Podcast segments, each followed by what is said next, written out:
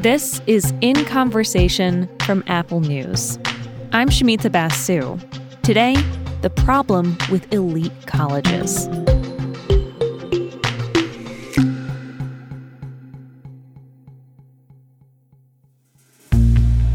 The top universities in America carry a lot of weight, symbolism, all over the world. They mean something. Oh, you went to Princeton? You must be smart. You must be hardworking. You must be deserving. You must be ... Well, you mustn't be anything other than wealthy.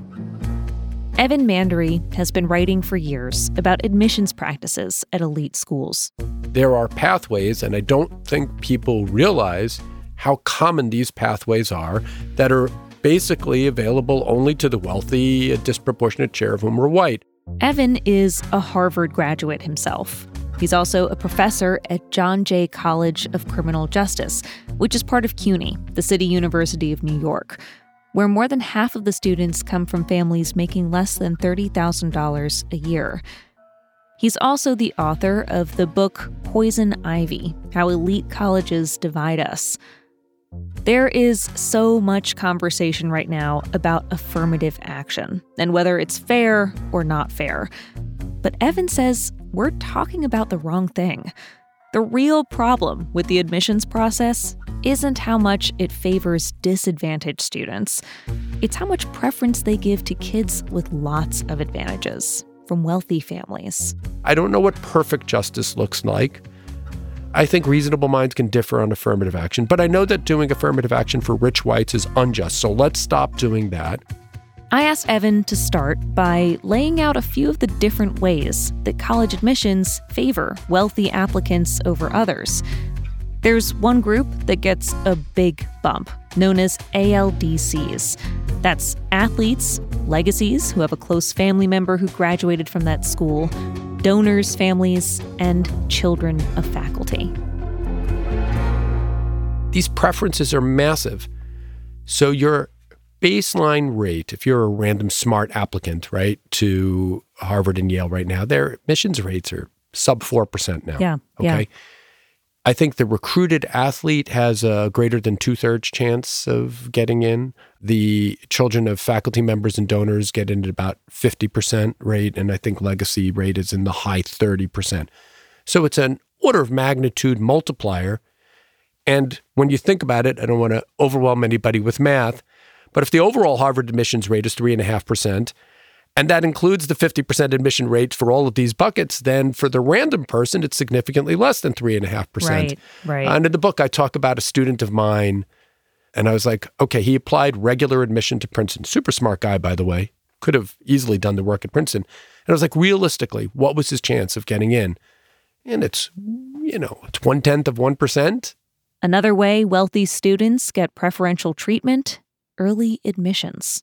Early admissions is noxious. Who can apply early? Who can afford to make a binding commitment to a college without seeing their financial aid package? Yeah. Well, it's not poor students. And yet, and this is one of the things, and I didn't know this, and many of these colleges, the early admits constitute 2/3 of their class. And you have a greater chance of getting in if you apply early, right? It changes the calculus. Definitely. So it's taken up more and more space, and it just creates less opportunity for people. And they don't understand the system because they only play the game once and nobody explains the rules. A third advantage, Evan says, is all the prep that goes into the major standardized tests, the SATs and the ACTs. So tutoring is just the tip of the iceberg. People can sit for the ACT as many times as they want, sit for the SAT 3 times. I've never had a student, and I ask lots of students, right? I explicitly interviewed from the book, but I kind of conversationally have been interviewing them for years. They don't sit for the SAT more than twice because that's the maximum number of fee waivers you can get. Yeah, you have to pay for it, right? Yeah. Certification for extra time. I think in Newton North High School, something like 1/3 of the students are certified for extra time on an exam. It costs money to go and get that certification.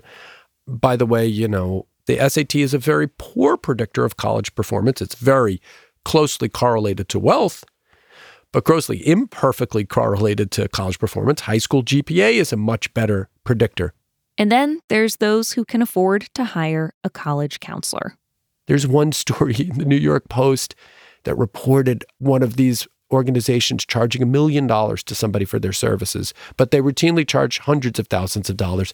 They say, we make no apologies about it, right? Mm. And, you know, you're asking me the litany of advantages that are available to people. I mean, okay, so do we have any confidence that when a student is writing their personal statement, that that isn't highly polished, professionalized, dare say, written by someone else product? Elite colleges tend to value extracurriculars that correlate with wealth. Things like an unpaid internship with a senator, or volunteer work, or club sports. Evan says that's a real missed opportunity to assign value to other activities, ones that don't require money and that demonstrate true grit. They don't value working at Taco Bell. I have a guy right now, I'll give a shout out to him. His name is Jorge Velez, and he's about to apply to law school. So Jorge told me one day he wants to apply to law school, and I have kind of a standard advising menu that I go through with people. Well, can you take a course for the LSAT? I'm like, how much money do you have? He's like, let me set this up by saying he's worked at IHOP since he was 15, and he caddied some. Mm-hmm. So I was like, oh, well, you know, you got to, these are costly. I could try to find you help. How much money do you have? $100,000. He saved $100,000 from working his jobs and investing it wisely. And being a student at the same time. Correct. Right. Okay, tell me that guy doesn't have the equipment to succeed in life. Mm. Now, he didn't intern for Senator Schumer. That's true.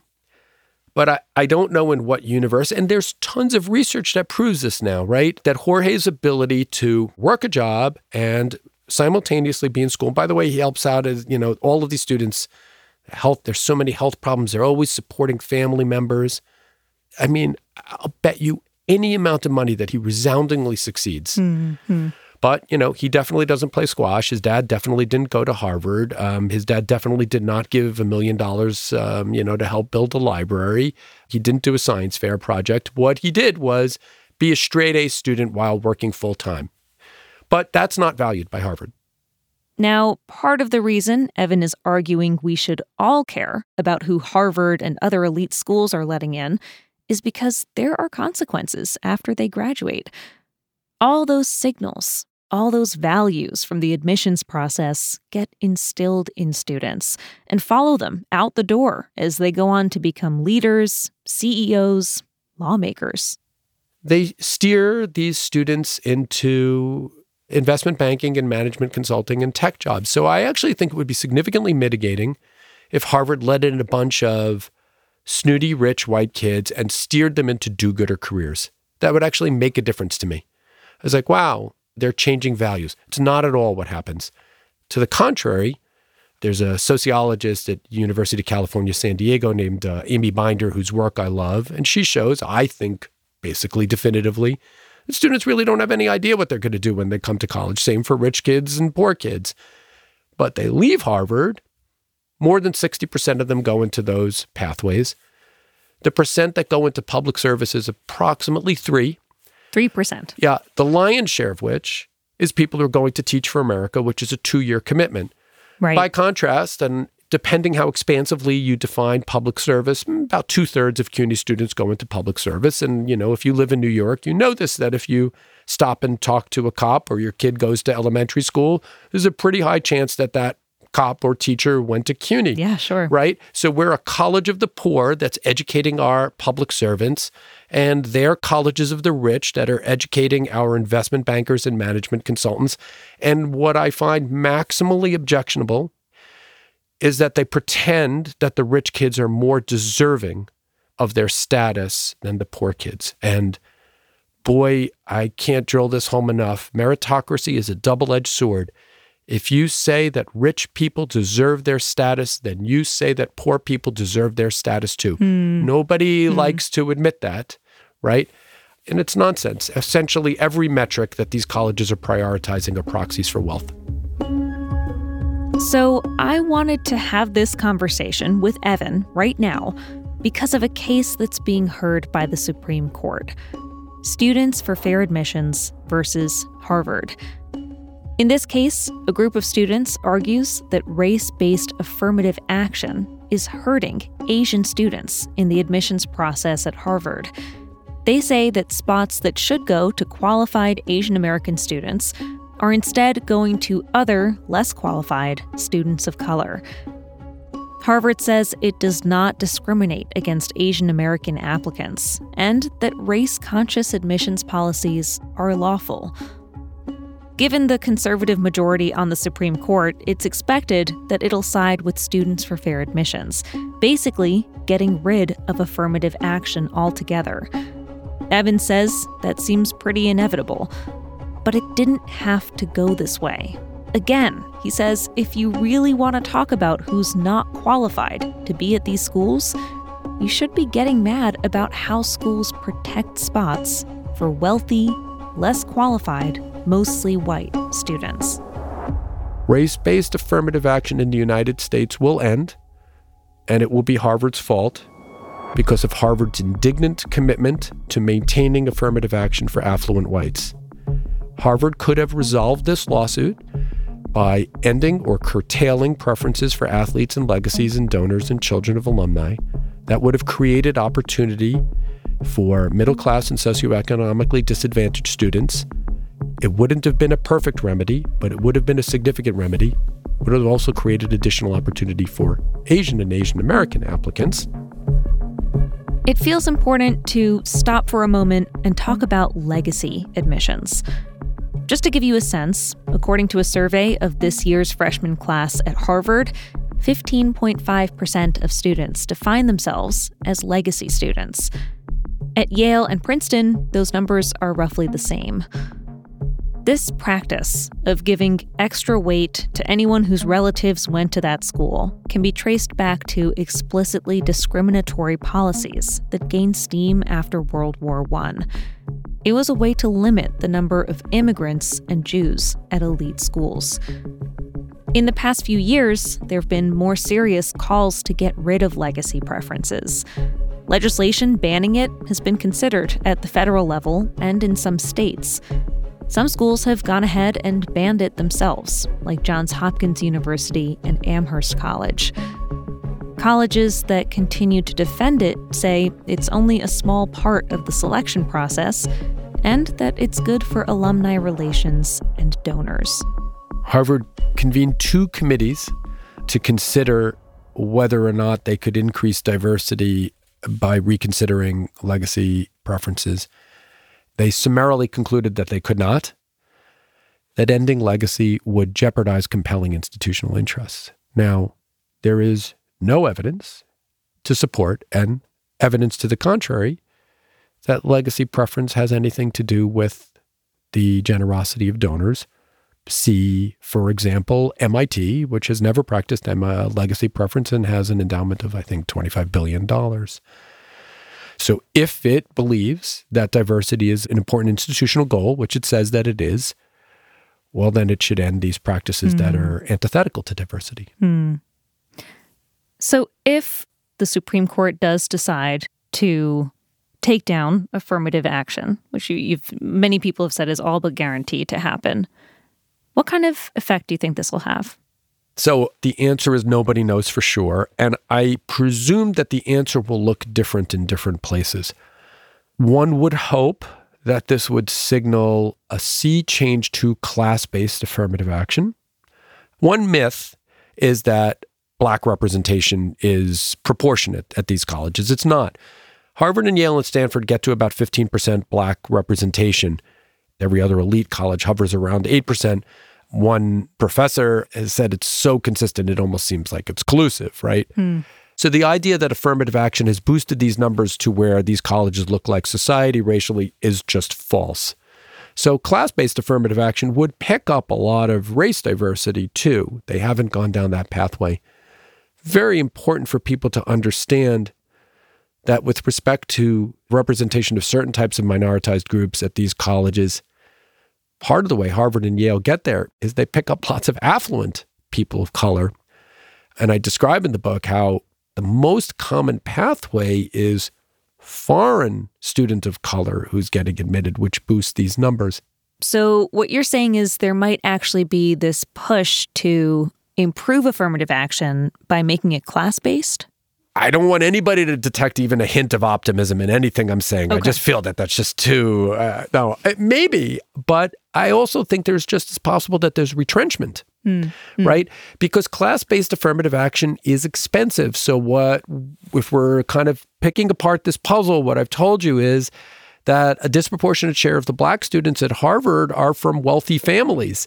So now if we're saying to them, hey, let in a lot of socioeconomically disadvantaged people, and we presume you're going to pick up lots of race diversity in so doing, but they're going to be like, but those people, they want financial aid, so that's going to be expensive for us.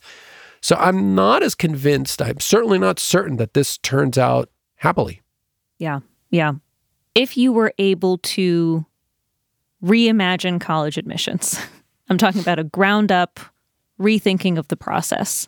How would you do it? I'll say that having a single pathway of access doesn't make any sense, right? So I would diversify modes of access. For example, successful transfer students do very well. What could be better predictor of success in college than getting a 4.0 at a community college, right? So, how many transfer students does Harvard and Princeton admit? It's virtually none. Does Harvard let anybody in from Bunker Hill Community College or Princeton from Bergen Community College or whatever? Almost not at all. I would focus much more on high school GPA. Imagine a universe in which Harvard and Yale conducted lotteries among high school valedictorians. Do you think that would not be a academically well-prepared, gifted class? Of course it would be. Would there be many mathematicians and scientists represented among them? Sure. Would it be representative of America? Definitively, because it would be drawing from all of the communities. Now, would it be proportionally representative of wealthy people? No. Another idea that Evan says schools should consider, expand class sizes. Just let more people in. He says these elite schools with their multi-billion-dollar endowments have no financial excuse not to do this. So if Harvard wants to maintain its commitment to Groton and Exeter and Andover and still let in 6 or 7 students from those places every year, okay, let's not give them a hard time about that. Let's say to them, create a new school that's dedicated to socioeconomically disadvantaged students, a new school that's created to expanding opportunity. So NYU has NYU Abu Dhabi. How about Harvard Detroit? They could do it. But none of these colleges have significantly expanded capacity in 50 years. This is obviously a political minefield. I mean, there are certain groups of people who reject the idea that admissions policies favor white, wealthy people more than people of color. There are others who take issue with any attacks on higher education and the institutions. So how do you get people of differing views, differing political views, to agree on the same goal, if not the same way of getting there, but at least the same goal? This is such a complicated issue for people because I'm asking white people to surrender a little bit of their status. That doesn't mean that they have to stop advocating for their children, but they have to stop advocating for institutional mechanisms that disadvantage poor students of color. I can only say confidently that you're all going to be fine. If your kid goes to Cornell instead of Yale, or God forbid, Vassar instead of Cornell, their life is still going to be fine. And I interviewed a lot of people for the book. Many people at elite institutions and many sociologists. And I would end and say, well, how do you feel about your own school? And they would always say, defend, kind of make exceptionalism arguments. Oh, we're doing the best we can. We're different than the others. I'd show them some data. It's a very, very hard thing for people to admit that they've been part of a system that's inequitable, dare say racist, certainly classist. The American taxpayers are also sending these institutions collectively, conservatively, based on the leading estimate, $20 billion a year in tax advantages based on preferential treatment of the endowment. Contributions and earnings on the endowment are both tax exempt. And I don't see anything that America has gotten in return other than deep class stratification. Look, this is the simple truth. If you're born rich in America, it's very hard to end up poor. And if you're born poor in America, it's very hard to end up rich. You can all send me your emails with your particular counterexamples. I'm not saying that it's deterministic. I'm just saying it's a statistical matter. It's very hard. And we have to do better than we're doing. Evan, I want to ask if we can end on this note.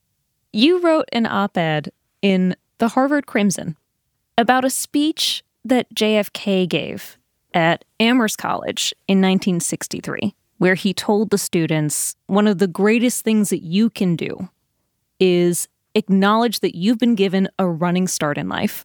One of the most important things you can do is question power and put your talents and your compassion back into society.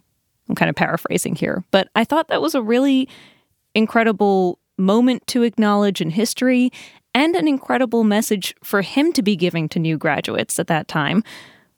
Why did you choose to write about that speech right now and to actually say it to Harvard students today? These institutions will only change if the students, faculty, and alumni demand change.